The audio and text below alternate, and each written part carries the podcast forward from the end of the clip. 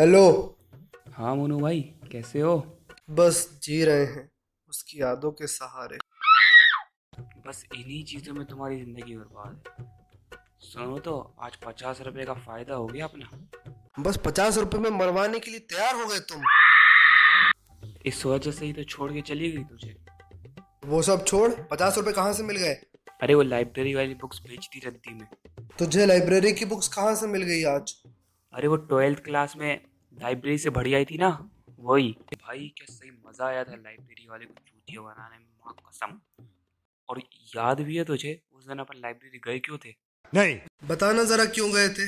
अरे वो अपने प्री बोर्ड का टाइम था और वो अपने सीनियर है ना बंटी भैया, उसने तो बोला था कि लाइब्रेरी से गाइड, सैंपल पेपर जो भी मिले सब उठा के ले। कुछ भी बोलो, बहुत चूतिया लाइब्रेरी थी अपने स्कूल की।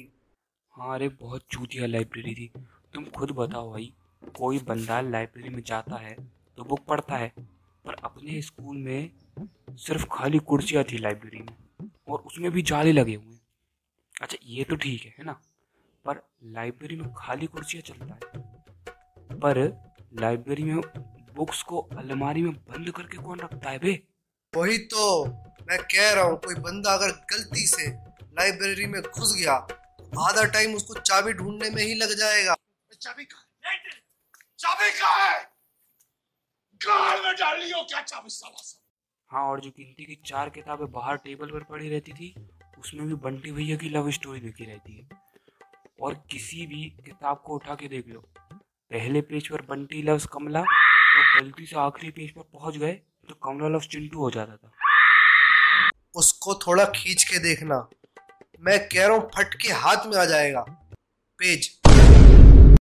अरे और वो लाइब्रेरी की दीवारें, उसमें दरार, सीलन, पपड़ी, जाले, पान की पिचकारी, जो हो सकता है सारी की सारी बीमारियां थी।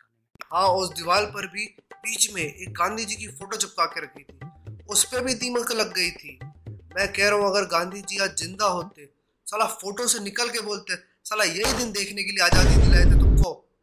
वो सब छोड़, वो याद है जिस दिन लाइब्रेरी में गाइड का नया मटेरियल आया था? हाँ, उस दिन वो बनी भी तो अपने साथ था। साला वो दांत के नाम पर खरगोश के दांत चिपका कर घूमता था। भाई साहब अगर किसी दिन इसकी बंदी ने बोला अरे बाबू थोड़ा नीचे जाके मसाज करो, मैं कह रहा हूँ इसकी जीभ से पहले इसके दांत पहुँचेंगे। वो तो ठीक है, पर साला जो हाई स्कूल में प्रजाति होती है ना टॉपर, वो कभी टीचर की परमिशन के बिना सांस नहीं लेते, खाना नहीं खाते, खड़ा तक नहीं करते, पर उस दिन साले लोमड़ी की तरह गार्ड के ऊपर कूद गए। वंशु याद है, छोटा सा था, चश्मा लगाता था, पहली बेंच पे बैठता था। उस दिन मैंने अकाउंट्स की गाइड को टच क्या कर दिया, इसने मुझे काट लिया। कहाँ? अरे हाथ पर, और कहाँ काटेगा भाई। हाँ वैसे कुछ उसका भरोसा नहीं है भाई। अपन ने उस दिन मौत का नंगा नाच देखा था, और ये सब चुतियाब के बाद आखिरी में अपने को क्या मिला था? फटी, चिथड़ी, सड़ी, गली, एनसीईआरटी बुक्स। उनको कौन पढ़ता है बे? और जब अपन ने ढूंढना चालू किया तो बनी चूती ने टेंथ की बायोलॉजी बुक उठा ली। उठाना था तो ट्वेल्थ की बायोलॉजी की बुक उठाता, उसमें डेडिकेटेड बीस पेज का चैप्टर है ह्यूमन रिप्रोडक्शन पे। और सुनो तो, जो अपन को थोड़ी बहुत बुक कोने में दबी मिली उसको बनी ने अपने ब्लेजर में भर लिया।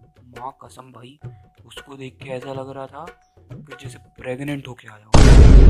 अरे वो याद है जब अपन लोग जा रहे थे वो लाइब्रेरियन का सूख गया था उस टाइम पर? वो क्यों?